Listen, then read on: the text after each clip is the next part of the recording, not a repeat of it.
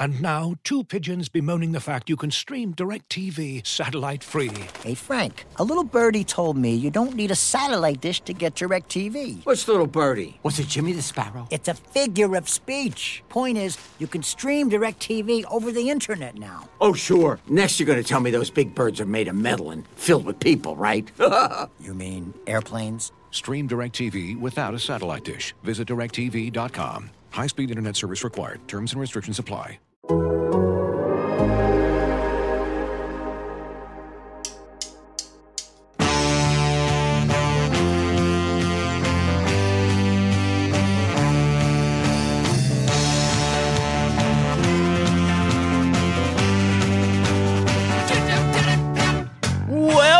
the Total Soccer Show. This is the weekend review. My name is Ryan Bailey, and joining me today for a little ramble around the biggest matches of the weekend is a man who hopefully had a better weekend than the Palaces, the Crystal one and the Royal one, Taylor Rockwell. Hello. I had I had an okay one. I was a little bit under the weather, uh, but then feeling slightly groggy and getting screamed at to start the show really has me electrified. I'm good to go now. That was a great introduction, my friend. Did I scream? I'm sorry, I didn't mean to scream. it was the volume went up. The volume went up, and I'm here for it. I enjoyed it. Let's get to it. Adjusting microphone, adjusting microphone, and there we go. Joining Taylor and I is a man who shares a city with the title winning Steven Gerrard. It's Graham Ruthven. Graham, how are you? Not bad. That's the first time that's ever been said about Steven Gerrard. It's a it's a brand new day for this does not slip, Mister. This does not slip. Ryan, I felt I was a bit sharp with you last week, so I'm going to try and be a bit softer today, unless you ask me about VR again, in which case I'm going to be even sharper. So you have been warned. No VR questions. Yep, yep. It's just taking off the running order now. Backspace, delete, delete, delete, delete. There we go.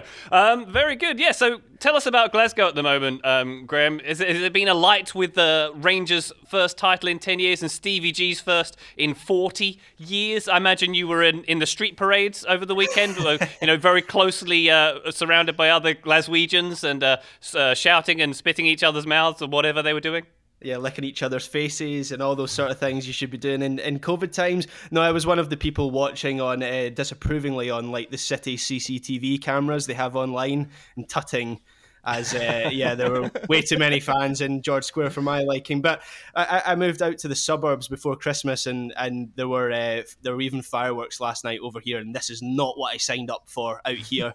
I signed up for the quiet life uh, but yes, it, it, was. I mean, it's, it's it is a bit of a shame that like you know Rangers fans haven't been in a whole a game all season to watch their team win the title. This is what they've been building towards for ten years, and um, yeah, they've been the best team in the country by a long, long way this season. So well deserved for Mister Gerrard and his players. Graham, what percentage of your weekend was spent uh, shaking your fist at children walking near and or on your lawn? uh, well, not any more than any ordinary weekend, to be honest. That's a perfect answer. what's um, Graham? What's the split like between uh, Rangers and Celtic fans in Glasgow? Would it be as noisy if Celtic had won their billionth title in a row? Yeah, it would have. Yeah, I mean, I mean, it's it's it's difficult to stress. Like I know it's a cliche and everything about Celtic and Rangers, but it, it, it goes beyond football in a way that it, it's it, you, you you know people are defined by their politics and their outlook in life and, and Celtic Rangers kind of fits into that in Glasgow. Like you can kind of determine what a person is like by the stereotypes around the team they support a little bit and what they what they believe in and things like that. So it's it's it's it's very much a split down the city. And if Celtic had made it 10 in a row because obviously that was the other side of this was Celtic were going for their 10th title in a row. No team has ever done that in Scottish football. It was it became this big thing and they've been singing about it for years. Then yeah there would have been green and white fireworks uh, last night instead of uh, blue and red ones. But Graham, I've always wondered that. Uh, sorry, Ryan, I, I have more uh, Celtic questions because, like, Please. They, they winning nine in a row, like that ninth one. Is there still that level of frivolity that there was for the first? Like, or every year does it dissipate a little bit? No, it, for for ninth up until the ninth one, it wouldn't have been the same every year. But just because the tenth was such a, it didn't I matter see. who won the title this season. There was going to be like a big party. Either it was going to mm-hmm. be Rangers having stopped Celtic, which is what happened, or it was going to be Celtic celebrating this this ten in a row. And and I think it's like I think Juventus are going for ten in a row this year. But so for for some reason, no, for not. some reason, well, yeah, that's fallen apart. You know, there's there's uh, some similarities there. But for some for some reason, I, I, get the sense in Italy it's not it's not kind of this the same big sort of mm-hmm. milestone it is in Scotland. I think it's because there's been two great teams that have managed it before, I've managed nine before in Scotland, and have always fallen at the tenth. So it's become this big thing, and Celtic have continued the trend. And then my final question about this one: We do have an Old Firm derby coming up. Does this mean Rangers get a guard of honor, or do oh. we think we'll avoid that? You've just touched on what is going to dominate the agenda for the yeah. next few weeks. And yeah. honestly, I would prefer royal family chat to it than than guard of honor chat. All right, in that case, Graham, let, us let's, let's rank them: VAR chat, royal family chat, uh, guard of honor chat, in, in order. VAR VAR chat's still top of the table of and, and the don't ask me. Then then then royal family in, in the middle and then and then uh, okay. I guess guard of honor. well, uh, all the same, congratulations to Rangers. Uh, winning uh, the first title in 10 years in a two horse race is quite an achievement for them. Uh, congratulations to them. Congratulations to uh, Scotland First Minister Nicola Sturgeon, who's going to have some uh, issues on her hand with all those celebrations in the streets, I imagine. Fun times ahead for Glasgow. Um, we've got plenty of games to talk about besides uh, Scottish ones on the show today. Manchester City uh, facing Manchester United in the Manchester Derby, of course. We're going to talk about Liverpool having issues against Fulham. And we've got the Madrid Derby and Der Klassiker coming up on the show. Gentlemen, why don't we start off in Manchester, which is apparently red again? Um, it's been blue for a while. Maybe just for this weekend, Taylor. It's red. Uh, what did you make of this game, Taylor, as a Manchester United fan? Um, Ole got the game plan right, essentially. I mean, I, yeah, I'm assuming the game plan was to draw a penalty inside the first minute, in which case, yes, he definitely got that right. Uh, for as many no no draws as we've had to talk about on this show, I was sort of mentally prepared for that to be the case. So that we have goals to talk about, I'm excited about that. They were red goals instead of light blue goals, also makes me very happy. So, uh, but in terms of what Manchester United did, I mean, mm-hmm. you could talk about what uh, McTominay and Fred did in terms of, you know, um, sort of playing a bit wider. Or uh, why don't we talk about, and also Anthony Martial playing up top, which uh-huh. is a, a, bone of contention among the TSS crew. sure. Uh, I think I think a couple different things uh, Ole did and Man United did was to set up a little bit higher to frustrate City further up the field, or at least attempt to. And that is where I think I'm somewhere in between on the Anthony Martial uh, radar. Ole Gunnar Solskjaer said he was man of the match. I had my frustrations with him. My Man United supporting friends said I was crazy for feeling that way. But I think part of that is the defensive plan that United were really trying to split the field in half. Then once they kind of lock City into one side, press in, uh, limit options, and like not basically let City play out of the back the way they'd like to. I think they did that mostly well. On a few occasions, I felt like Anthony Martial overcommitted or undercommitted and was easily bypassed and sort of left opportunities for City to play out of that press. Uh, but maybe that's a bit nitpicky because I also think, given that he drew the penalty, uh, I think had like an 85% pass completion rate, took a lot of people on, won a lot of challenges. I think this is probably one of his better performances this season at the same time. Well, that that picture of Martial when he's surrounded by the City players and being sort of robustly felled by Gabriel Jesus, yeah. it does it did remind me of that picture of Maradona against Belgium where he had all the uh, Belgians around him. So was, that was quite a spectacular image for one. But uh, I sort of had this, uh, you know, feeling that Martial didn't play a great game. He had that great one-on-one late on in the game which he sort of mm-hmm. messed up. But the feeling amongst Ole and uh, you two is that he played very well. Yeah, yeah, I, I thought this was his best game in a long time, and admittedly the, the bar is pretty low. So I, I we, yep. we spoke about it before we, we, we started the podcast. You know, Ryan, you you're clearly on one end of the spectrum because your your notes suggest hinted that you didn't think he played well, and I I, I thought he played very well. I admit he, his final ball and his final product, and in, in particular his, his shooting, still wasn't great. There there was that chance which um, kind of Scott McTominay kind of, you know that thing where players are now lining up behind the wall, like along the ground. yeah. It was as if Scott McTominay did a moving one of those into Ruben Dias, which I think he totally meant, by the way, uh, to create this the shooting chance for Martial. And obviously, he, sh- he should score, you know. And and I think there was a header as well, which he should have done better with. But yeah. I just I just felt like this this this um, counter attacking style suited him really well. The number of times, I mean, three or four times he wriggled away from a couple City players in the centre of the pitch, and and then it, he had you know it, it, was quite common for him to surge into the opposition half and, and have options either side, and that was pretty crucial to, to the way Man United uh, got through this game and what and what worked for them really well. So yeah, I thought this was a performance that showed that he's worth uh, worth persevering with. I don't think it proved he is the, the long term answer to Man United in, in, the number nine position, but I, I think he's certainly worth having around for those qualities that he brings. And I think I think the thing that Graham has kind of hit upon there is like for how maligned he's been this season, for how many questions there have been about should it be Cavani, should it be Rashford starting up top, maybe Mason Greenwood should be the center striker for Manchester United. I think that he had a an overall very solid game. I think he had that the uh, high profile instep. I agree with Graham that header was also not great, even if the commentators tried to argue that there was nothing he could do. There's no way to get power behind a soft cross. Not sure that's true. I think neck muscles disagree, but I think those two instances aside, and they're kind of high profile. I thought everything else he did for the, for the most part was pretty solid. Did really well with the hold up, and and did and did for the most part, I think, work his socks off. There were a few moments when he thought he was going to get fouled, and I would see him sort of stand up and stare at the referee as the ball literally went right by him. So I still have those like uh, those little frustrations with him, but I think that it was so much better than he's been at other times this season is why I think I and maybe Graham are a bit more positive. Yeah, that's completely fair enough. And I think it was a very impressive uh, performance from Manchester United. I was very impressed with the back line as well. They looked very disciplined whenever City went forward. It was like that, that whole thing of pushing to the byline and cutting a ball back that City do all the time. It didn't quite work in this game, and that was uh, full credit to the Man United backline for that. And they looked very resilient throughout this game. Is it that they just uh, just had the blueprint on how to play City here? You, you uh, they don't like it up them, is what they say, um, Graham. well, yeah, I mean, this, this is. I think Solskjaer's won all three league games he's played Mm-hmm. at the head-to-head right. against City, and in the Premier League, he has the highest win percentage I think of any manager against Pep Guardiola's City.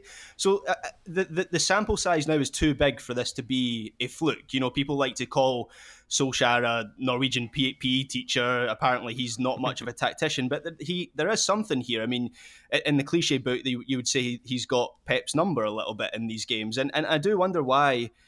Guardiola isn't trying something different a little bit. I mean, all three of these home games they've played against Manchester United in, in, in the league, or Solskjaer's Man United, I should say, have gone pretty much the same way. And and I thought him bringing in De Bruyne over uh, Bernardo Silva was was a strange move because one of the things you don't want Man United.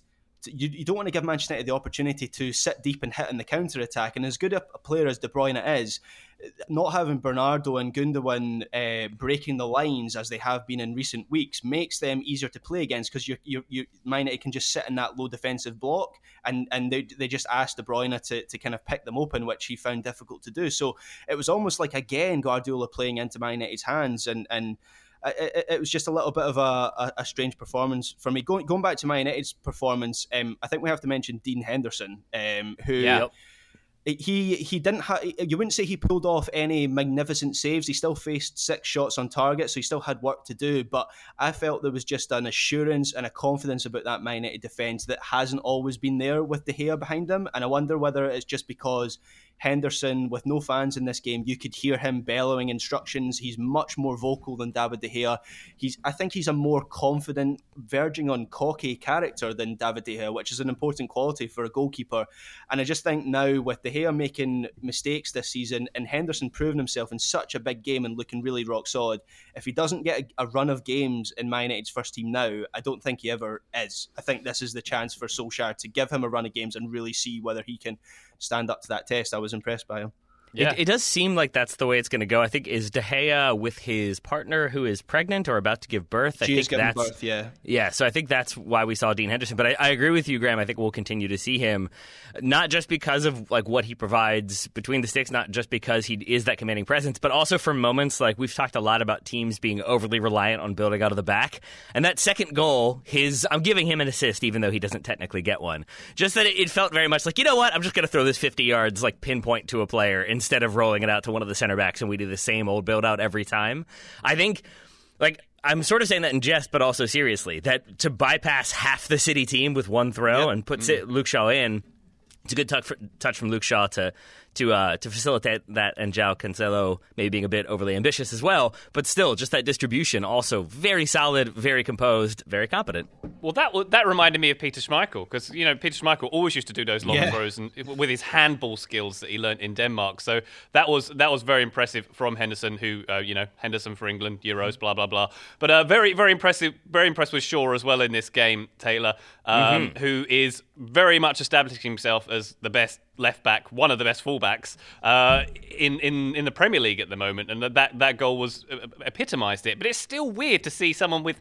I don't want to be rude, but his frame, like beating everybody for pace for that kind of goal. Carl Anka, uh, who's been on the show before, uh, tweeted this, and it blew my mind. If neither of you all saw this one, do do you all know how tall Luke Shaw is? Yeah, only because I've seen what you. Yeah, but I didn't believe it either. Ryan, did you see this? I didn't see this. How tall do you think Luke Shaw is? Seven foot two. I have no idea. Like, like I, I genuinely before I saw this tweet thought he was five nine. He is six foot one. He Oh, is, wow. and I, I think that's part of why he does look sort of strange because he doesn't seem like he's that tall, but he is. Uh, and I guess maybe he's figured out how to deal with the mechanics of his six foot one frame. Uh, because yeah, we saw him look much more. I, I wouldn't even say much more confident on the ball. Just that it, it's that return to Luke Shaw. We've t- I've talked about before when Louis Van Gaal says him getting injured is what stopped our entire attack for the entire season, and it's sort of like really your left back getting hurt, and then you do see it in this game where when he's confident, when he feels like he can go and cause damage, he goes and causes damage.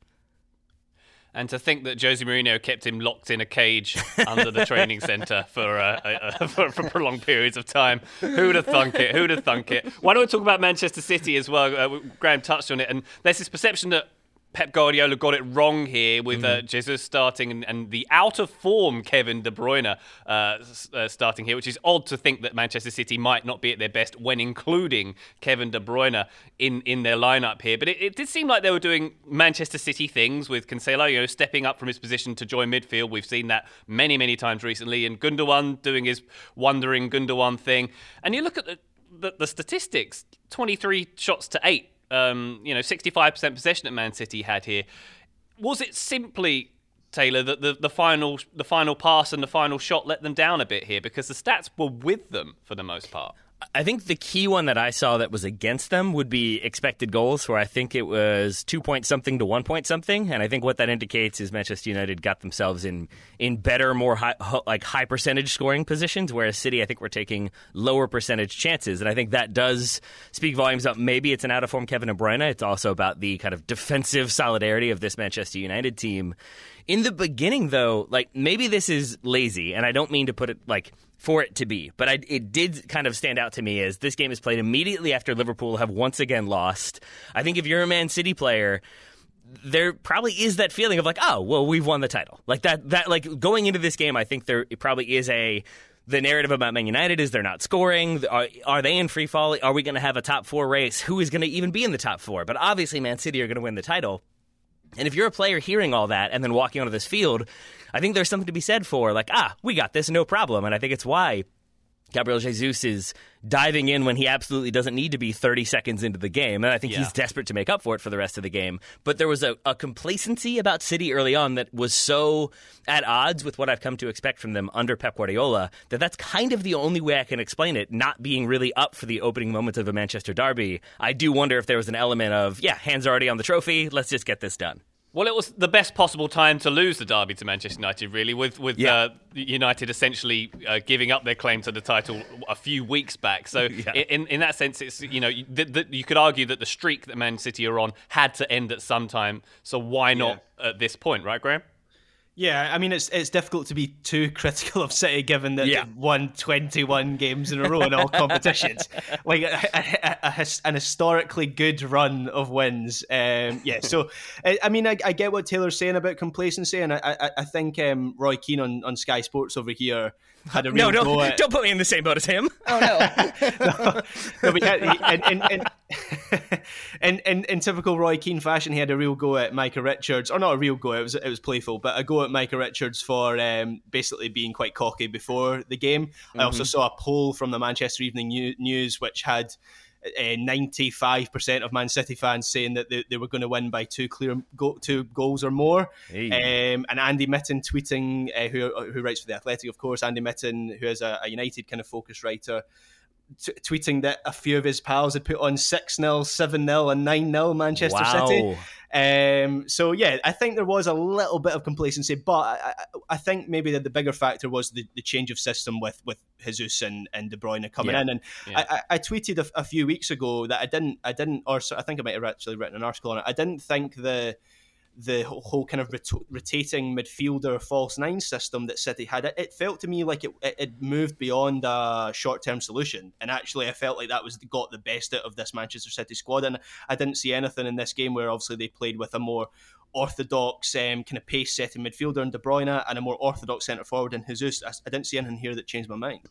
Yeah, so an interesting game this one for sure. I, I'm still quite baffled at how Manchester United go from that midweek game against Palace in the fog to this performance, but there we go. I think my I mean, only on, I, I, can I can say like it does feel like they are a team that just completely plays to their opponent. That if they're playing Istanbul Başakşehir, here, they commit everybody forward and don't leave anybody at the back and get countered on easily. But then against Man City, they sort of raise their game to that level. Mm. Uh, they, they don't seem to be very good at controlling the way the game is going to go. I don't think, to your initial point, I think Ole Gunnar Solskjaer is good for this team. I don't necessarily know if he is elevating some of the performances. And so when they're going up against a squad that are sitting deeper, to some extent, I would argue like maybe Man City should have just sat deep and countered. And I don't know if United would have been able to handle that or figured it out. But I think when they're playing a team, it's the age old adage of like that they're going to have more of the ball, they're going to be going at you. It plays into Manchester United sitting and countering. And that's where I would argue that's where the penalty sort of comes from. That's certainly where the second goal comes from. So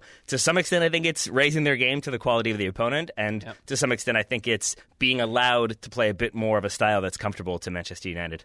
Well, uh, let's all just be thankful this wasn't another Big Six nil nil. We got a couple yes. of goals out of this game. Let's all be grateful for that. One other thing I wanted to pick up on before we move on from this: uh, Graham sent a tweet a little while ago saying, "Isn't it funny how um, all Premier League um, players, none, their hair doesn't grow because uh, hairdressers in the UK have been closed for some time. Hmm. And then I looked at Ilkay Gundogan. I think he's been sticking to the rules, Graham.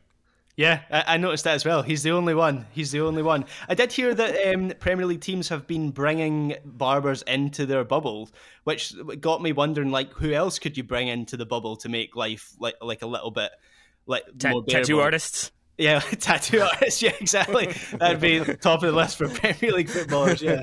yeah. Tattoo artists, uh, luxury watch salesmen, car dealership people. Oh yeah, all, all, the people. The bubble is big. I'm sure the bubble is very big for these guys. Anyway, uh, that's uh, the Manchester derby taken care of. Right after these messages, we'll be talking about Liverpool's time against Fulham. Looking for an assist with your credit card but can't get a hold of anyone? Luckily, with 24 7 US based live customer service from Discover, everyone has the option to talk to a real person anytime, day or night. Yep, you heard it right. You can talk to a real human in customer service anytime. Sounds like a real game changer, if you ask me. Make the right call and get the service you deserve with Discover. Limitations apply. See terms at discover.com slash credit card. This episode is brought to you by Michelob Ultra, the official beer sponsor of the NBA. Want to get closer to the game than ever before?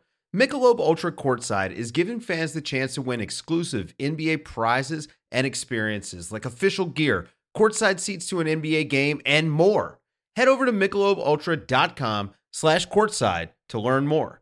We are back. Anfield in 2021 is still very much a fortress, but for away teams now, Liverpool's sixth straight home defeat coming at the hands of relegation threatened Fulham. Uh, a very interesting relegation race we have now. Where do we start with this one? Liverpool, Taylor, making seven changes uh, over their mm-hmm. midweek game against Chelsea. We had a very interesting back line with um, uh, with, with some inexperienced players back there, with Williams and Phillips as the centre backs, and, and, and the other Williams as right back hmm. there. That's the 20, the Phillips and Williams is the twentieth centre back pairing that Liverpool have had. Can we stop blaming Thiago for everything now because he didn't feature here? well, I mean, he didn't feature here and they lost, so I feel like to some extent it is kind of his fault. If he had been on the field, maybe they win. So I think we should keep blaming Thiago. Uh, but I also think, yeah, th- there's probably a lot of different stuff going on with Liverpool right now because it is also the case. I saw a lot of Liverpool fans very frustrated with the starting eleven. And I can't tell if that was frustration because of the names that were there or the names that weren't there or maybe just the feeling that like this Liverpool second team right now, given all the injuries they've had, but maybe with a little bit of a lack of quality investment, like is that second team for Liverpool that much stronger than Fulham? And I would argue that like you could look at Man City certainly, but maybe Chelsea, maybe even Manchester United, their second teams on the whole. I think might might be stronger, and that's not what you would have really expected of Liverpool. It's certainly not what I thought was the case. But I think when you strip away some of those very key big performers, that Liverpool team does look a little bit more weak. And I think a Liverpool team that are very dependent on patterns and rotations and knowing when this player goes here, I go there. When the ball goes there, he goes there, I go here if you have to have a little bit of delay in some of that decision making, if you have new people coming in who aren't quite as familiar with where they need to be precisely on the field, it's going to take time. It's going to slow things down. And I feel like this was a game in which you could see the wheels turning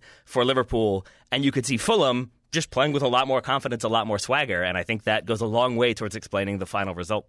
Yeah, and Jurgen Klopp kind of admitting after the game that that Fulham wanted it more, or he was certainly led that way by the person he was being interviewed by in in, in the post match interview. It's interesting, Graham, because who, who do we blame for this Liverpool situation because you could blame you know not having a strong second team or not having a strong backup uh, uh, on people above Jurgen Klopp? Or you know is it is it the fact that you know the energy levels are quite low after so many years of heavy metal? They just want to play a bit of a soft ballad now. They, they want to go from ride the lightning to you know nothing else matters. They want to drop drop the pace a little bit to uh, to use some Metallica references pretty, there. they're doing an acoustic album all of a sudden. Exactly yeah yeah, un- unplugged. Um, Liverpool unplugged. That's what the DVD of this season is going to be called. Um, I, I honestly, it's got to the point where, and I know this is maybe not much use on a podcast, but I, I'm not totally sure what I've got to say about Liverpool anymore. It's got, it's got to that point where I'm, I'm out of explanations. That team, I mean, I know what you're saying, Taylor. Like, it, it, it particularly at the back. I mean, that that the, the Williams, mm-hmm. Phillips, and then Neco Williams at right back. I mean, that's that's not a, a, a back line of, of a team that won the title last mm-hmm. season. But I still feel like there is there's enough quality, particularly in the attack. And if, if Liverpool were had lost this game four three or something, you would you would maybe say, well, it's due to the, the lack of quality at the back. But they they, they haven't scored a you know the, the, the the strongest part of this team is still an attack where you know they started with Jota and and, and Salah and uh, Xherdan Shaqiri and Sadio Mane came off the bench and they weren't able to score a goal against a team in at, ho- at home against a team in the bottom three of the Premier League table. So I, I it's I think that the mm. most discouraging thing for Klopp is that he he made a, a lot of changes for this game, and I, and I feel like he made a lot of changes just to try something different, just to freshen some something up, and hopefully stumble across something. And yet the performance he got was nothing dissimilar to what he's what he's had in recent weeks, and and, and that to me hints at a, a, culture in the dressing room, which is really strange for Liverpool because that was their strength. Previous in previous seasons, Liverpool would take out a player, put someone else in, and the, the performance wouldn't drop. The, the, the, kind of nature of the performance would be the same, and you would attribute that to the, the strength of the coaching and the strength of the culture at the club, and and that just seems to have totally disappeared. Um, and you know, I, I, do, I, do, wonder if players feel a dread when they hear the drone of a plane hmm. over a stadium, because uh. whatever is on that banner is you know you know it's not going to be good and and and I, I know you always knew with Liverpool it was going to be something uh, overly emotive which which is exactly what it was I, I was hoping it was going to be Steven Gerrard uh, with a banner that says "Give me the job. I've won a league title now." Him waving like out Steven of the G- plane. Like yeah, I was gonna say flying the plane. yeah, exactly. Yeah, no, not being dragged behind the plane like in place yeah. of the banner, flying the plane. Yeah. I hope um, that um, he wasn't sober enough to be flying a plane at that stage of the weekend. To be fair to Steven Gerrard. No. What was it a negative banner? I didn't see. I heard the commentators say like, "Oh, the passionate um, Liverpool fans. You can always was, count them to have a word or something." It was one of these things that doesn't mean anything. It was something like unity is strength uh, "You'll Never Walk Alone" or something like that, which uh, obviously, uh, you know, a nice, nice little support, mess, mess of support, but means nothing. You know, it's not tactical advice. Klopp's going, "Give me some tactical advice, some formations on that banner." it also sounds like a third of the slogan from the fascist government in V for Vendetta, so that's good. I think it's like unity through faith or something like that. There we yeah. go. Oh, I wanted to throw out this like hypothesis and then have you all either agree or rip it apart. Feel free to choose whichever you want. Um, so I want to give credit to Reddit user hello underscore mate.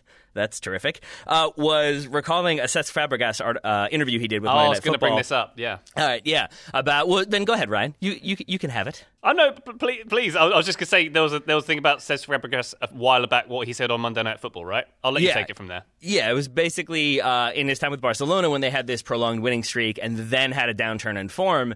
That there was this idea that you can forget how to lose games, or you can forget once you lose how to win in a losing position. And that for Liverpool, I think that extends the idea that they're so used to being this kind of dominant team that teams are terrified of, that front three can't be contained, rips everybody apart.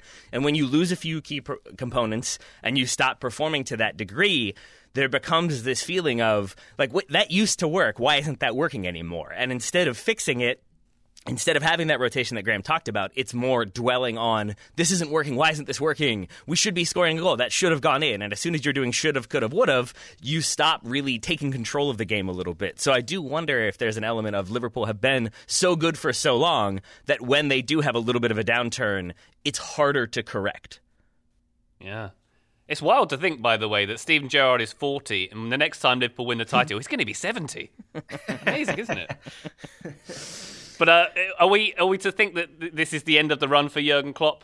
Um, there, there is all this talk about Steven Gerrard, obviously, but I'm not sure whether that's the direction they will go in. But I think that would be a huge like, mistake. It feels like they'll give him more mistake. time, right? They'll give him more, another, at least another season, wouldn't they? Yeah, yeah. I mean, I don't think we're at the point of. I mean, no. everyone is drawing comparisons to Dortmund in terms of results, but at Dortmund it was a much more volatile situation where Klopp yep. had fallen out with the hierarchy of the, of the, of the club. There was mm. suggestions that the players weren't on side with him anymore. And I don't think there's any hint of that at Liverpool. It, it, when I talked about the culture of the dressing room, I didn't really mean to paint a picture of a volatile dressing room. I, I, I just mean something's not working in that in that squad, group of players anymore. And I don't think we're at the point where Klopp is at risk of of losing his job. But I, I do think Steven Gerrard will be Liverpool manager one day, just not for the start of next season. Yeah, I think you're probably right there. Well, we've spent a lot of time in Liverpool. We should give a lot of praise to Fulham for this performance. They were absolutely wonderful in this game. Um, it seems like they they sort of figured out. We talked about the blueprint against playing Manchester City. They almost figured out the blueprint playing Liverpool here.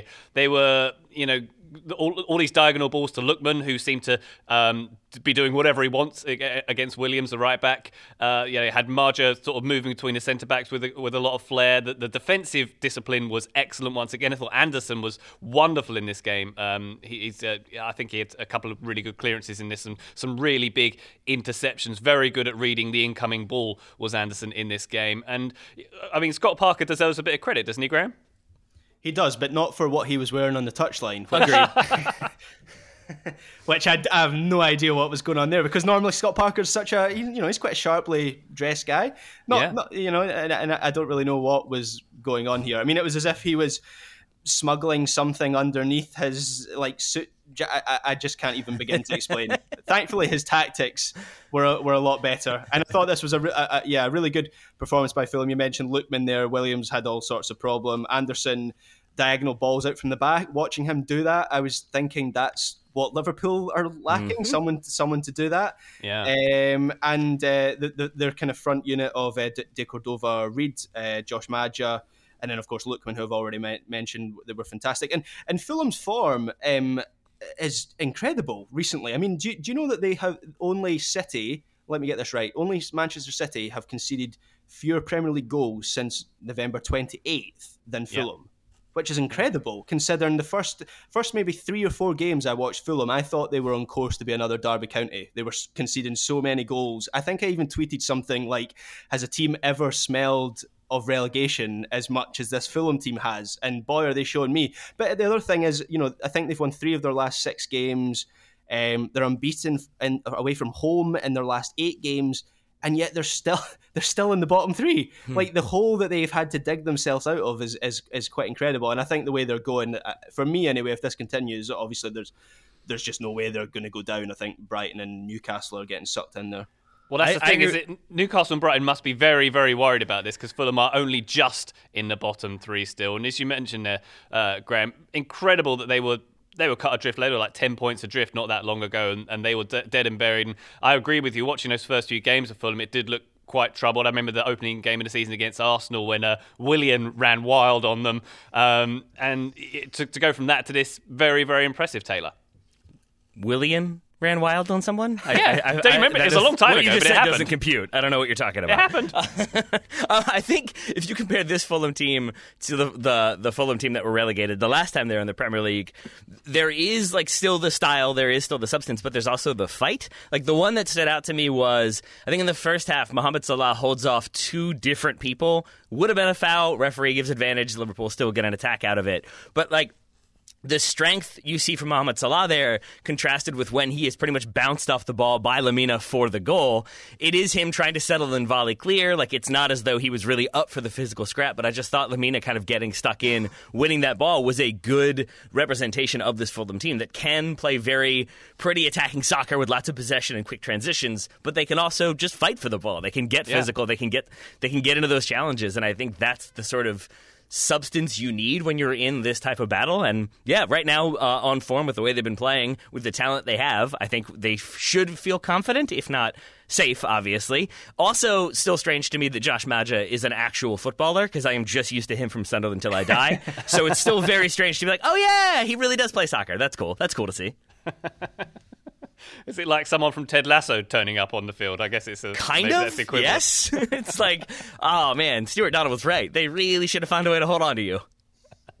Good stuff. All right, gents. Any more from this game before we move on? Just that I saw a stat that Liverpool have the worst home record of any team in the top four divisions in England, Whoa. which blew my mind, at least for 2021, I believe. Uh, so maybe not the start that they would have been hoping for.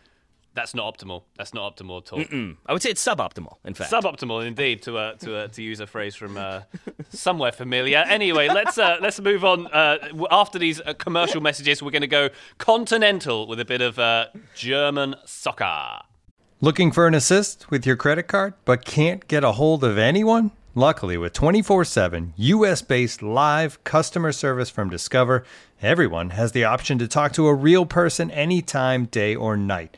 Yep, you heard that right. You can talk to a real human in customer service at any time. Sounds like a real game changer if you ask us. Make the right call and get the service you deserve with Discover. Limitations apply. See terms at discover.com/slash credit card. Today's episode is brought to you by our old friends Mack Weldon. Wouldn't it be nice if we could have things both ways, like a zero calorie cheeseburger, internet ads in March that weren't just reminders to do your taxes, a dog that never needs walking after midnight when it's cold, a Manchester United that is consistently good instead of their current scattershot approach? Well, we tend to think of clothing as an either or situation as well. People think looking sharp means starchy Oxfords and stiff chinos rather than effortless comfort. But it's possible to have it both ways. Mack Weldon makes timeless apparel with modern performance fabrics for guys who want to look and feel sharp without sacrificing comfort. From their light as air underwear to innovative anti odor tees and versatile yet comfortable pants, Mack Weldon has a full range of clothes that never go out of style. I got a few things recently, including a long sleeve polo, which I love, uh, maybe the most comfortable t shirt, which I also love, and my new favorite sweatpants, the Ace sweatpant. It's exactly what I described above comfort and versatile, but still stylish. It's the type of sweatpant I can wear to pick up my kids from daycare and not think, I'm now wearing sweatpants in public. The other parents will judge me. Now I just think, judge away, nerds, because you will never be this comfortable unless you're also wearing a pair, in which case, high five. Mack Weldon is not flashy. It's just classic, always in style, and made from the world's most comfortable performance materials. They're designed to fit both your style and the demands of modern life. So get timeless looks with modern comfort from Mack Weldon. Go to mackweldon.com and get 20% off your first order with promo code TSS. That's M A C K W E L D O N.com. Promo code TSS to get 20% off your first order. Thank you to Mack Weldon for sponsoring today's episode. All right, gentlemen, another classica, another Dortmund collapse. Here comes the formula. uh, Bayern Munich winning 4 2 over Borussia Dortmund on Saturday. Uh, Borussia Dortmund taking a 2 0 lead in this one. This one billed very much as the uh, battle between Haaland and Lewandowski, with the pole kind of coming out on top in this one. Uh, Taylor, what, what your first impressions of this game? Uh, was this just a, a typical case of uh, it, it being a carbon copy of the Bayern Dortmund rivalry, with Dortmund, you know, starting off with dominance, failing to kill off the game, and then paying for that very hard? And then, like to add insult to injury at the end, I, I think uh, Hansi Flick refusing to rule out that they might make a move for Erling Haaland was a very like. And not only did we beat you, but we're going to take more of your players in your face. Uh, history repeats itself. Uh, it was also a strange game. Like jumping ahead a little bit to Atletico Real Madrid, like the weekend on the whole, like things went to script to some extent. It was like if I told you it was a one to one draw in the Madrid derby and asked you to guess the goal scorers, I feel like you would have your best guess would have been accurate. Here, if I said one team is going to have a forward who scores a brace and one team is going to have a forward who scores a hat trick, you'd probably be able to figure that one out too. Uh, and so it feels right that it was Erling Haaland who gets the brace to to send Dortmund up 2 0, and then not at all surprising that it's Robert Lewandowski to get the hat trick to seal the win for Bayern Munich.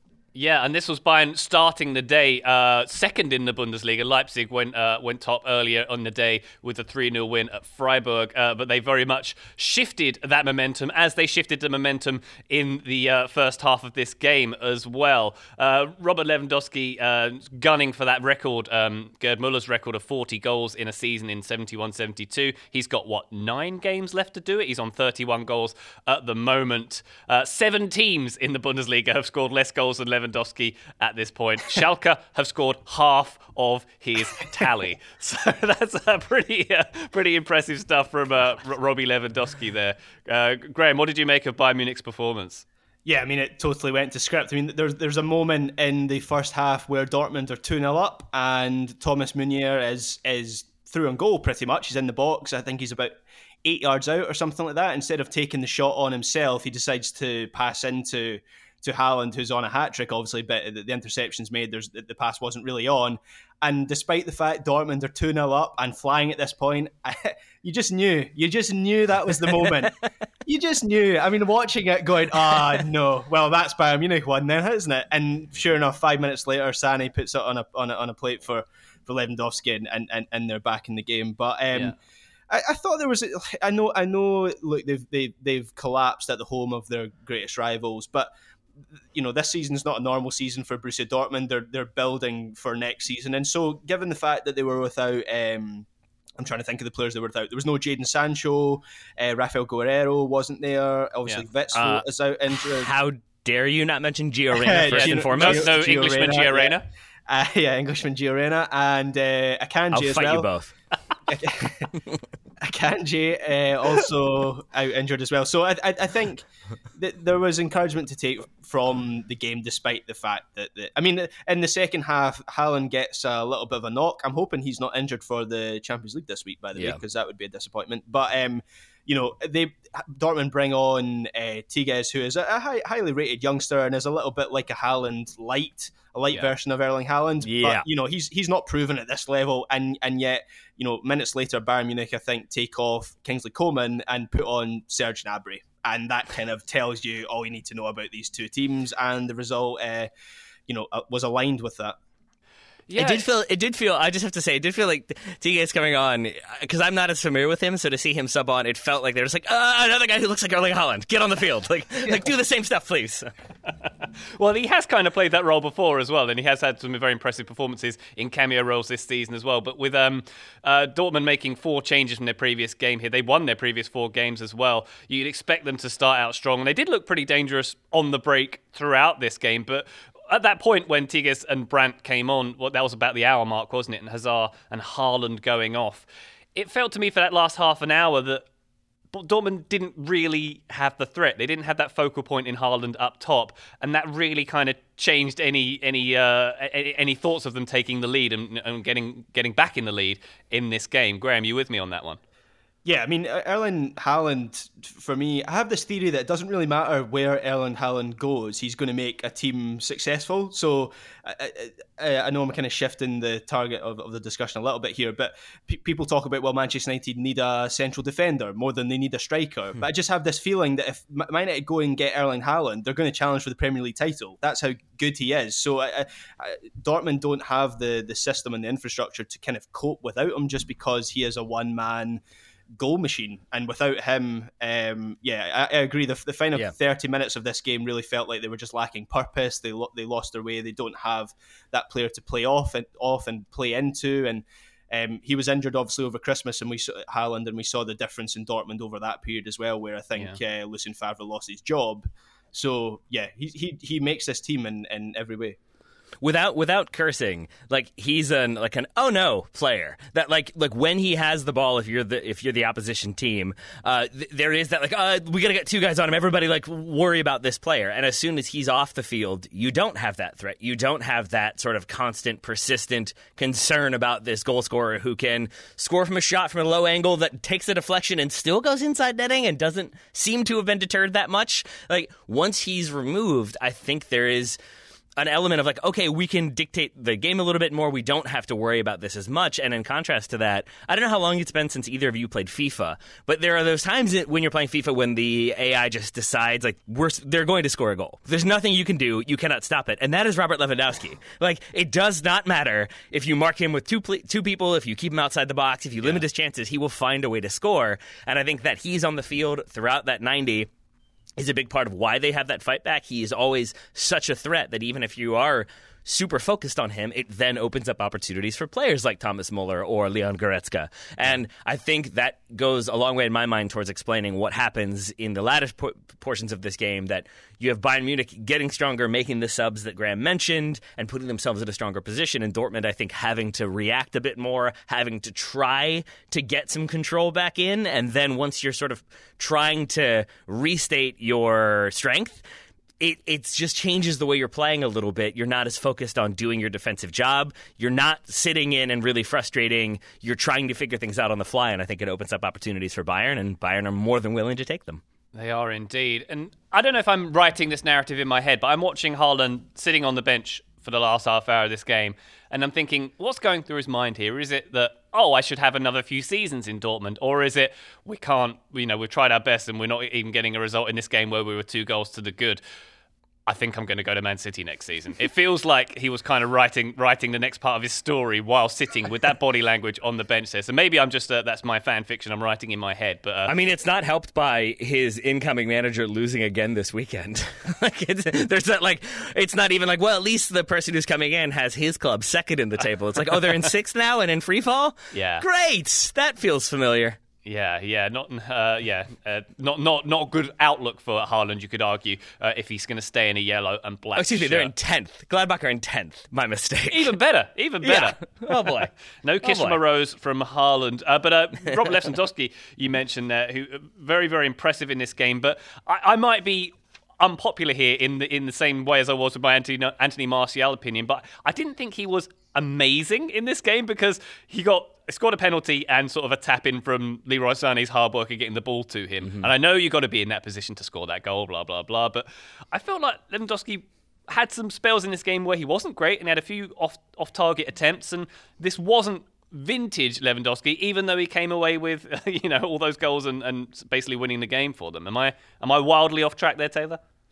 I don't think so, but I think that's also like, and again, this may be like ignorance. I will own that up front. But I have long felt like it's tough to say what Robert Lewandowski does that makes him next level. Like I don't think of him as TikTok. elite when it comes to speed or acceleration. Obviously, his TikTok dancing puts him into that next category of yeah. top top tier players. But like I don't think him, him as like as physically imposing as Erling Haaland. Like yes, he's still a big guy, but it, it's not to that level of like oh that's obviously like a, a strength of his. He just seems so well rounded. Yeah but so difficult to to lock down to nail down. It's not one foot dominant. Oh, don't let him get into aerial challenges. Oh, don't let him have the ball at his feet. Don't let him like uh like shift to one side and then shift to the other. Like there's no specific thing he does that I think makes him next level better than everybody else. He just seems so good in so many different moments that, yeah, you're right. Like, it's not as though he takes on the entire team and scores the goal and that breaks Dortmund apart. It's just that he keeps putting himself in good positions to score, and then he does. He doesn't really miss in my mind. I continue to think that he and Benzema are in that category. Benzema had a few misses this weekend, so maybe Benzema's one tier down. But it's just, if yeah. you need somebody to score a goal and they're 12 yards out with the ball at their feet, I feel like I want that to be Robert Lewandowski more than I want that to be anybody else. Yeah, him or Luke Shaw, I think, is who you want at the moment in that situation. So very, very good, very good. One other player I would um, like to mention from Bayern Taylor is uh, Leon Goretzka, who I think, you, if my memory serves mm-hmm. me correct, you mentioned him as one of the three most underrated players in Europe. I think that's how you phrased it. He was pretty outstanding in this game. Lots, you know, really strong on the ball, lots of intelligence, and a, and a great goal to boot as well. Were you impressed with him? Of course, the one-time finish, the volley. Yeah, I mean, like that always makes me happy when a when a sort of more defensive midfielder scores the volley. You got to love that. But I think it's it's more that he's a player that doesn't just like in my mind get talked about as much. That there's so many highlight players for Bayern Munich. There's the institutions like Thomas Muller and Robert Lewandowski and Manuel Neuer. There's the exciting breakout players like Alphonso Davies. There's even like David Alaba. Is he leaving? Is he staying? Is he leaving? And I think Leon Goretzka just doesn't give you that many talking points. He's not that like exciting of a player to talk about, but he should be. Uh, not least j- for his like those guns he's got. I mean, come on now. Yeah. the, the man does some bicep curls. That's pretty clear. The, his career has, has taken off since he decided to, he was going to become the Hulk, which makes me think like, what what could I achieve if only I didn't drink and no beer, or didn't have any sugar, spent ten hours a day in the gym with a personal trainer who probably trained Avengers. Yeah. I mean, easy. We could all just do that. Why don't we just all do that? Yeah, well, it's, it's, it's a great point, Graham. It's a great point. And uh, maybe we could put Niklas Süle in that in that uh, uh, park as well with his uh, Panzer tank with Brazilian feet. I think is how we're describing him these days. Uh, very. Very impressive stuff from him as well in, in that right back position. Um, I, any more for any more on this game, uh, Graham? Uh, do we do we have a, a Bundesliga title race? Do you think? Um, I'm going to be softer this week than you, when you asked me last week whether it was a Bundesliga title race. So Ryan, my friend, uh, no, there, I still don't believe there is a Bundesliga title race. It is all an illusion, and in time the reality will be revealed, and the Bundesliga will have that lovely shield in their hands again. Oh, that felt like a Graham Ruthven hug right there. That was a hug in, in title race answer form. All right, um, Taylor, should we, any more for this one, or should we move on to our final match? Just that uh, to answer Graham's question, the reason why we can't achieve our physical like like uh, ideal for me at least is uh, Cheez-Its. That is my answer to that. Ch- uh, it's just cheese in general for me, I think. Cheese on That's also fair. That's Yeah, fair. That's yeah. fair. All right. No one's ever accused me of being cheesy, of course. We'll move on to our final game of the weekend a review. It's the Madrid derby. Atleti taking on Real Madrid at the Wandanara Stadium, as I like to call it for no particular reason. 1 1. This one finished. Uh, a, a very big victory it was for Barcelona, of course, this game, uh, who will probably be happiest with both these teams dropping points. Uh, we may not uh, necessarily agree if there's a title race in the Bundesliga. It feels like we might have one here in Spain, though. Barcelona three points behind Atleti after their 2 0 win at Osasuna. Uh, Real Madrid uh, remained five points behind Atleti after this one. This, Graham, was a fun, expansive game, wasn't it? I was surprised at how good it was, considering one of the teams was Atletico Madrid. yeah, absolutely. I mean, the, the first the first half performance from Atleti was very unlike them. It was like the, Yeah. the, the script was flipped entirely. It was it was Atleti who took control of the possession and pressed high on Real Madrid and forced them into mistakes. And it was Real Madrid who, uh, for the, the first half and maybe even the first hour, you could say, sat back and and, and, and tried to counter. So yeah, it was it was uh, something different from Simeone. He, we have seen this for, at times this season from them. They're not the the conservative team of pantomime villains that they were in 2014. Although uh, you know they've got Luis Suarez now, so he probably counts for at least three pantomime villains. Um, but yeah, this this was a, uh, an entertaining game. I- I don't. I think you just knew when Atleti missed those chances in the second half, they probably should have been out of sight through uh, Carrasco and Suarez had a couple of chances. And, and similar to the kind of Bayern, the feeling you just knew Bayern were going to come back in their game. You just knew Real Madrid were going to get a late goal here because that's what they do under Zidane. Even when they look second best and it looks like the knockout punch is coming, they find a way to get a goal. And, and uh, yeah, Benzema got that goal. They are inevitable indeed. It was an Hmm. impressive, uh, impressive game from Atleti. An impressive start, definitely. They very much looked in command. It seemed like they had the balance of play on their side and uh, plenty of chances. Uh, Kieran Trippier on his return, often looking pretty dangerous and often quite open as well. And and there was a lot of intensity from Atleti, which I say I thought was quite surprising, and the, the way they were going forward as well. But Taylor, this was a this was a a situation where I wasn't sure about um, um, Diego Simeone's plan in terms of maybe his substitutions. They were, you know, they were outplaying Real in this game, and then you know, there's plenty of high high pressure. And then who who comes on? It was it was uh, Saul. Sa- Saul comes on, João Felix and Kondogbia, uh, and re- replacing Lemar and Carrasco in particular, and that felt like it really changed the game. And they started to drop back, and that's when they let Real Madrid Yeah. pounce. I mean, yeah, I think uh, Thomas Lemar in that first half keeps popping out in that left hand channel. He keeps doing a really good job of applying pressure at the right moments and hassling Madrid and not letting them get very comfortable. Saul does his best at that. I don't think he does it as well as Thomas Lemar. But then João Felix, uh, as the commentators kept pointing out, just keeps doing little things that have to make Simeone furious. It's it's cutting off runs when he can maybe get on the end of it. It's like uh, pursuing a ball he shouldn't and then leaving the defense exposed. And I think you're right that those substitutions, I understand why he makes them. I understand what he's going for. And with a player like João Felix, with the money they've invested in him, you want him to come into this game and have an impact and score another goal. And Yeah. it feels like, oh, okay, it's coming good. Diego Simeone's figuring it out. And in the end, it feels like this is maybe an opportunity missed, and it's João Felix continuing to have question marks, even as he still does solve some problems or does answer some questions. I, I still don't have a good read on what his best position is for this team, what he does that puts them into a stronger position than they already are. I understand why he doesn't start, and I think Kondogbia does what he can when he comes on. I think Graham Ruthven's greatest rival, Graham Hunter, pointed out that he was brought on to be like a safe pair of feet, and I don't know if he did that one either. He dives in in the uh, series of challenges that leads to the equalizer. So yeah, I think those substitutions weren't necessarily the best. Are, are, you, are you a rival with Graham Hunter but just because of your names? Is this is this what I'm getting And- here? I mean, S- I mean And- Scottish Grahams. Come on. na- yeah, nation- nationality as well. Yeah, I think it's implied. it's very much implied. Um, well, I thought Jan Oblak had a, had a very good game here as well. But the story of Atleti for me was in uh, Llorente, um, who's sort of kind of playing a number 10 role in this game. He covered loads of ground. He was everywhere. I, I was very impressed with him in this game. And not least because, you know, he's a player who Zinedine Zidane ignored and let walk off into the sunset, Graham. Yeah, of all the players that Zidane has let leave Real Madrid, and there are a few, quite a lot of uh, high quality players as well. Um, some players that people think he, he should have kept hold of, cough cough, Luka Jovic. Um, I think Marcos Llorente is the one he himself personally probably regrets letting leave because Marcos Llorente is so important to this Atleti team.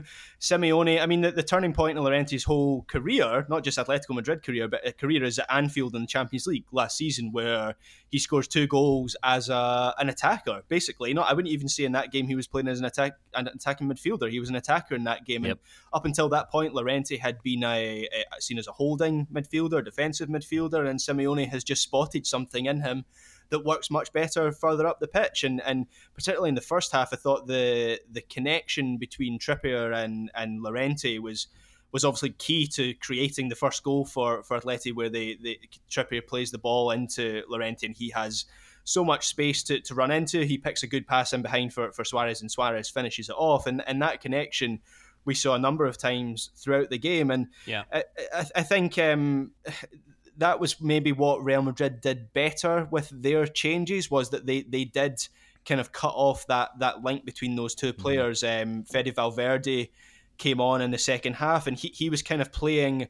I, it was difficult to pinpoint where he was in the pitch actually because he, he was he was playing uh, kind of like in a hybrid mid central midfield left wing role. But I my, I kind of worked out that I, I think his primary purpose in that team was to cut off that link between Trippier and Llorente, and a lot of their attacks seem to be coming down the left side uh, in that second half. Real Madrid, which is um, you know where where they were causing a lot of trouble, but. Yeah, I, I, I, when you mentioned Kondogbia there, Taylor, I actually felt like um, him not coming on until eight minutes from the end felt like Simeone not really trusting him. Mm-hmm. Because I feel like Simeone in that position, even though Atleti have changed this season and are a bit more expansive, I feel like he puts on someone at about 70 minutes to just provide provide a little bit of protection in front of the back four, and he's got Torreira and Kondogbia to do that, and neither of those players particularly Torreira, he's hardly featured this season, but Kondogbia, since he signed, he has not totally earned the trust of Simeone. And the fact he only came in in the 82nd minute, I thought was a sign of how he's still lacking that player to do that job for him who he really trusts. And had they had that player, Atleti maybe see this game out. And and to your point, Graham, like I, I too struggled with where exactly uh, Fede Valverde was playing when he came in, and the best way I, I had it was Madrid almost shifting to more of like a four four two diamond, and then it's different players are popping out wide to deal with different threats, but that really does limit the effectiveness of Atleti uh, trying to play through the middle, especially trying to counter through the middle. I think it, it also disrupts them trying to build out, and I think you look at uh, Zidane making changes to that midfield that have a positive impact and sort of nullify a huge threat from Atleti.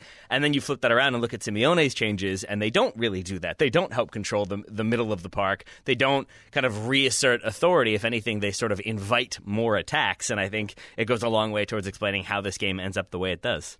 Uh, one thing I want to give credit to is Luis Suarez as well for that finish for his goal outside oh, yeah. of the boot, uh, which um, uh, the internet pointed out was exactly the same finish he scored on a goal in the 2015 Clasico as well.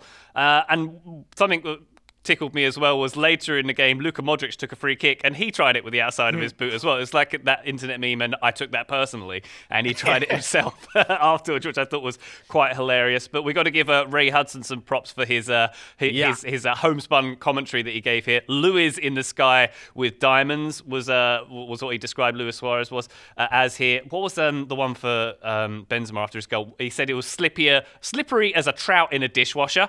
I don't want to know how he's discovered that. Um, and also, I can't remember who he was referring to, but Hudson also said he's off to the races like Suarez. a senator to Cancun. Yep. Which yeah, somebody tweeted. Somebody tweeted me that one. That is outstanding. I want to root for Luis Suarez so much, and this is not a topical reference, but uh, I will reference it whenever I can. I don't know whenever the la- like the last time either of you saw the movie Heat was, but I feel about Luis Suarez the way Al Pacino feels about Robert De Niro in that movie, where it's this sort of like, I know what you're doing, and I know you're very good, and I respect you for everything you're doing, but I'm taking you down, and I can't really root for you. And I and it, like that's kind of how I feel about Luis Suarez. Like that Trivela is incredible. He does so many things, but fundamentally, I know like he might bite you. So th- there's there's that aspect of his game. I think there's also uh, again the rivalry. Graham Hunter was pointing out that Madrid's equalizer comes from Suarez showing great control. He brings the ball down perfectly, but then it's a bad final ball in, and Madrid kind of go right back down and counter. Uh, Hunter was putting the blame blame on Suarez there, and I think it wasn't the best pass. But I thought overall, just his work rate, how hard he fought for everything. There's moments in the second half when he is the run, one who is single handedly chasing down like three different players and forcing turnovers or forcing balls going out of bounds. And I thought it was a great game from Suarez, less so other players for Atleti. Indeed. And why don't we give some attention to Real Madrid as well, uh, who came back into this game with Karim Benzema's goal with the assist from Casemiro. Mm. Casemiro, once again, uh, a pretty outstanding performance from him, I would argue, with the 1 2 there for the goal, but also, you know, his general, general play throughout this game. He does, I, I think he, I, have held this position that he is uh, Zidane's favourite player, and with good cause, Graham, from this performance. Yep, he is. Well, I, w- I would still say uh, Lucas Vázquez and also hmm. Zidane's favourite. Uh, his son might also be his favourite. Fair player. enough. I mean, prove it on the son one. Prove it. Yeah, yeah. He's got a few sons. He, you know, maybe he's not top of that, top of the list.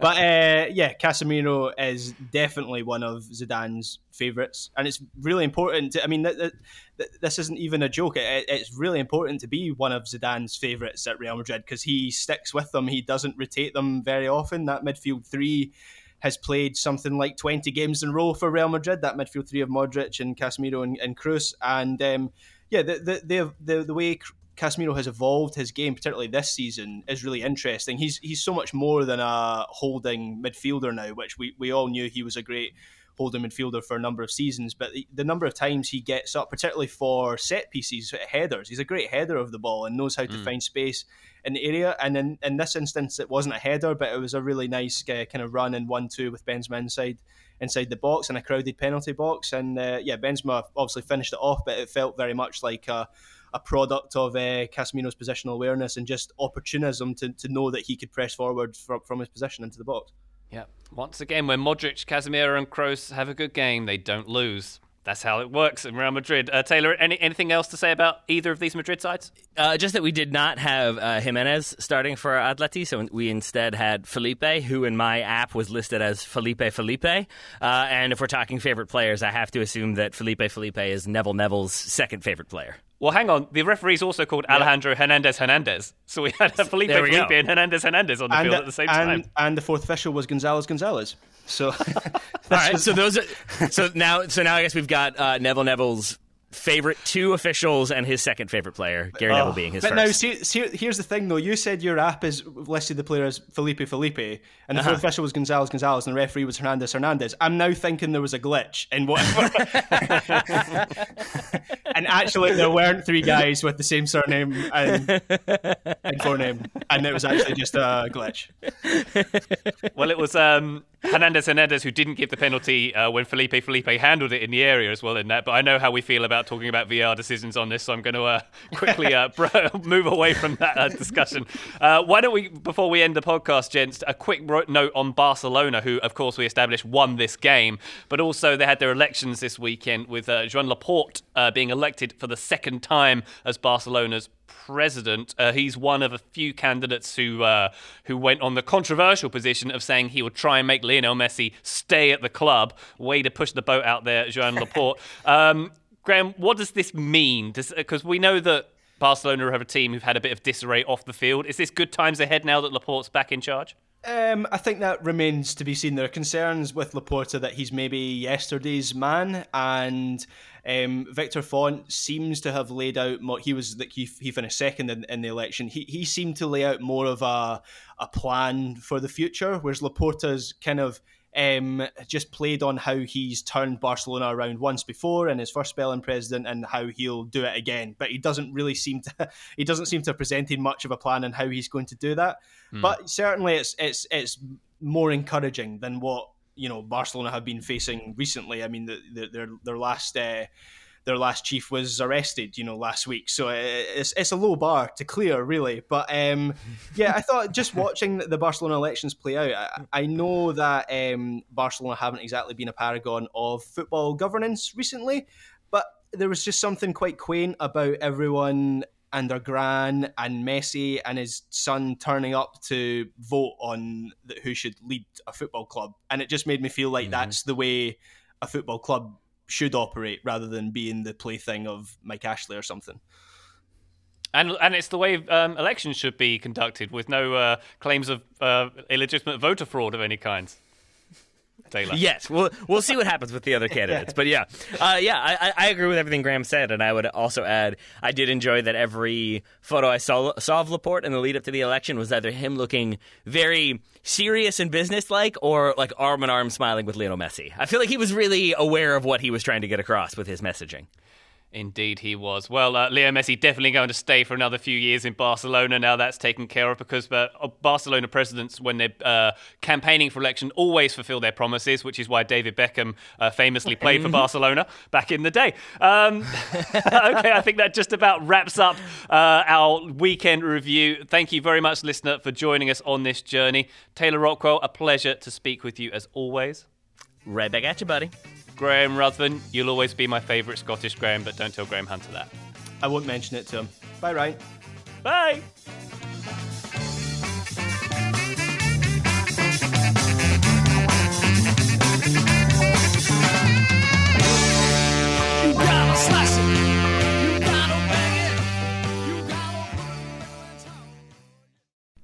As you've probably heard by now, we've teamed up with BetMGM this season. We'll be using BetMGM lines to make all of our picks, and we'll have special offers for our listeners each week. If you haven't signed up for BetMGM yet, use bonus code The Athletic, and you'll get a one-year subscription to The Athletic, plus up to a $1,500 first bet offer on your first wager with BetMGM. Here's how it works.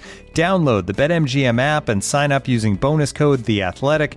Make your first deposit of at least $10. Place your first bet on any game and claim your voucher for a one-year subscription to The Athletic. See BetMGM.com for terms. U.S. promotional offers not available in D.C., Mississippi, New York, Nevada, Ontario, or Puerto Rico. Gambling problem? Call 1-800-GAMBLER. Available in the U.S. Call 877-8-HOPE-NY or text HOPE-NY 467-369 in New York. Call 1-800-NEXT-STEP in Arizona. 1-800-327-5050 in Massachusetts. 1-800-BETS-OFF in Iowa. 1-800-270-7117 for confidential help in Michigan. 1-800-981-0023 in Puerto Rico. First bet offer for new customers only in partnership with Kansas Crossing Casino and Hotel. Don't forget, if you haven't signed up for BetMGM yet, use bonus code The Athletic, and you'll get a one-year subscription to The Athletic, plus up to a $1,500 first bet offer on your first wager.